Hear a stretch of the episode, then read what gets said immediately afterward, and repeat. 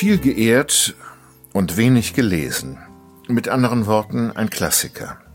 Obwohl stimmt nicht. Friedrich Schiller ist Schullektüre. Und auch im Theater wird er nach wie vor viel gespielt. Sturm und Drang, der Zorn der Jungen gegenüber den Mächtigen, das ist doch zeitlos. Nicht nur in der Aufklärung. Und wir Schauspieler finden großartige Rollen vor. Der Wurm, Marquis Posa, die Eboli, König Philipp, Carlos, wie sprachmächtig, wie leidenschaftlich. Auf einer Probe meinte der legendäre Regisseur Peter Stein, Schiller muss man mit heißem Herzen und kaltem Kopf spielen. Obwohl, oder vielleicht weil Friedrich von Schiller immer kränklich war, gelingen ihm Szenen und Menschen so vital und kraftvoll. Aristoteles hat, Sie erinnern sich, in seiner Poesis von Furcht und Schrecken und der Mimesis gesprochen.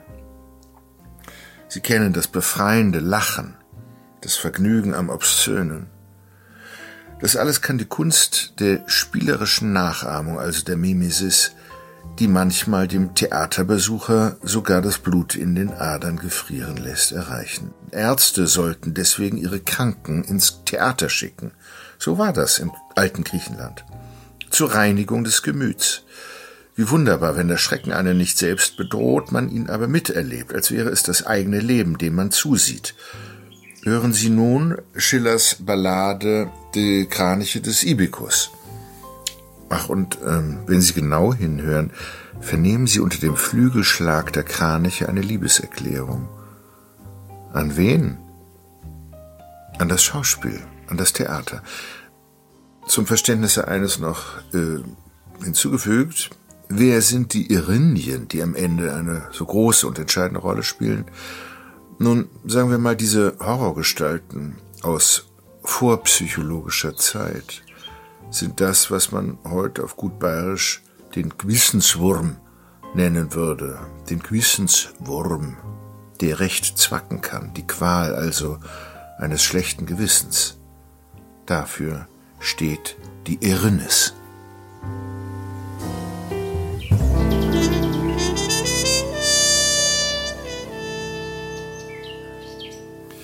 Friedrich von Schiller Die Kraniche des Ibikus Zum Kampf der Wagen und Gesänge, der auf Korinthus Landesenge der Griechen Stämme froh vereint, zog Ibikus, der Götterfreund. Ihm schenkte des Gesanges Gabe, der Lieder süßen Mund, Apoll, so wandert er am leichten Stabe aus Regium, des Gottes voll. Schon winkt auf hohem Bergesrücken Akrokorinth des Wanderers Blicken und in Poseidons Fichtenhain tritt er mit frommem Schauder ein. Nichts regt sich um ihn her, nur Schwärme von Kranichen begleiten ihn, die fernhin nach des Südens Wärme in grau lichtem Geschwader ziehen. Seid mir gegrüßt, befreunde Scharen, die mir zur See Begleiter waren. Zum guten Zeichen nehm ich euch, mein Los, es ist dem euren gleich. Von fern her kommen wir gezogen und flehen um ein wirtlich Dach, sei uns der Gastliche gewogen, der von dem Fremdling wehrt die Schmach. Und munter fördert er die Schritte und sieht sich in des Waldes Mitte. Da sperren auf gedrangem Steg zwei Mörder plötzlich seinen Weg. Zum Kampfe muss er sich bereiten, doch bald ermattet sinkt die Hand, sie hat der Leier zarte Seiten, doch nie des Bogens Kraft gespannt. Er ruft die Menschen an, die Götter, sein Flehen dringt zu keinem Retter. Wie weit er auch die Stimme schickt, nichts Lebendes wird hier erblickt so muss ich hier verlassen sterben auf fremdem Boden, unbeweint durch böser Buben Hand verderben, wo auch kein Rächer mir erscheint, und schwer getroffen sinkt er nieder, da rauscht der kraniche Gefieder. Er hört, schon kann er nicht mehr sehen, die nahen Stimmen furchtbar krähen. Von euch, Ihr Kraniche dort oben, wenn keine andere Stimme spricht, sei meines Mordes Klag erhoben. Er ruft es, und sein Auge bricht. Der nackte Leichnam wird gefunden, und bald, obgleich entstellt von Wunden, erkennt der Gastfreund in Korinth die Züge, die ihm teuer sind, und muss ich so dich wiederfinden, und hoffte mit der Fichte Kranz des Sängers Schläfe zu umwinden, bestrahlt von seines Ruhmes Glanz, und jammernd hören's alle Gäste, versammelt bei Poseidons Feste, ganz Griechenland ergreifte Schmerz verloren hat ihn jedes Herz und stürmend drängt sich zum Brytanen das Volk, es fordert seine Wut, zu rächen des Erschlagenen Mahnen, zu sühnen mit des Mörders Blut. Doch wo die Spur, die aus der Menge der völkerflutendem Gedränge gelocket von der Spielepracht den schwarzen Täter kenntlich macht, Sind's Räuber, die ihn feig erschlagen, tat's neidisch ein verborgner Feind? Nur Helios vermag's zu sagen, der alles Irdische bescheint. Er geht vielleicht mit frechem Schritte jetzt eben durch der Griechen Mitte, und während ihn die Rache sucht, genießt er seines Frevels Frucht. Auf ihres eigenen Tempels Schwelle trotzt er vielleicht den Göttern, mengt sich dreist in jene Menschenwelle, die dort sich zum Theater drängt. Denn Bank an Bank gedränget sitzen, es brechen fast der Bühne Stützen herbeigeströmt von fern und nah, der Griechenvölker wartend da. Dumpfbrausend wie des Meeres Wogen von Menschen wimmelt wächst der Bau in weiter stets geschweiftem Bogen hinauf bis in des Himmels Blau.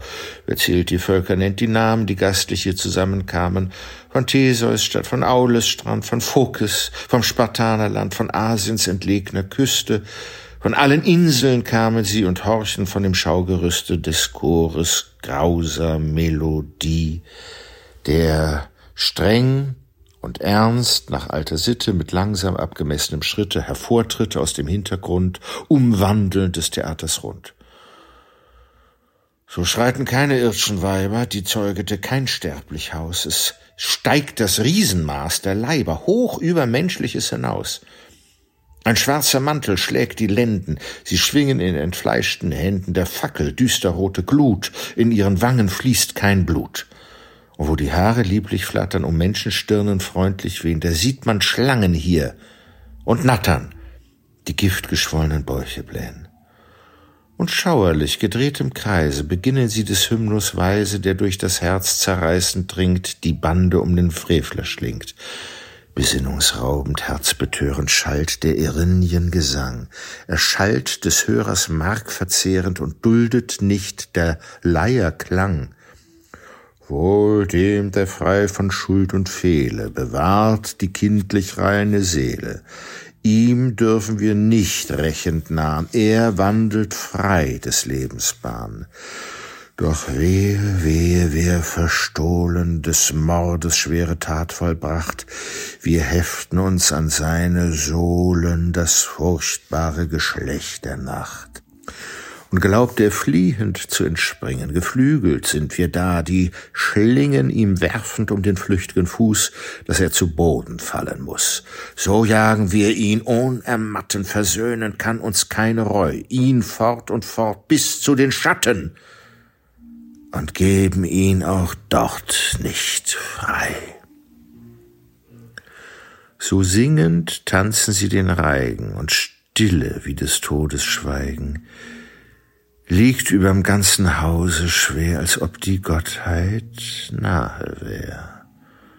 Und feierlich nach alter Sitte umwandelt des Theaters rund mit langsam abgemessenem Schritte verschwinden sie im Hintergrund. Und zwischen Trug und Wahrheit schwebet noch zweifelnd jede Brust und bebet und huldiget der furchtbaren Macht, die richtend im Verborgenen wacht, die unerforschlich unergründet des Schicksals dunklen Knäuel Pflicht, dem tiefen Herzen sich verkündet, doch fliehet vor dem Sonnenlicht. Da hört man auf den höchsten Stufen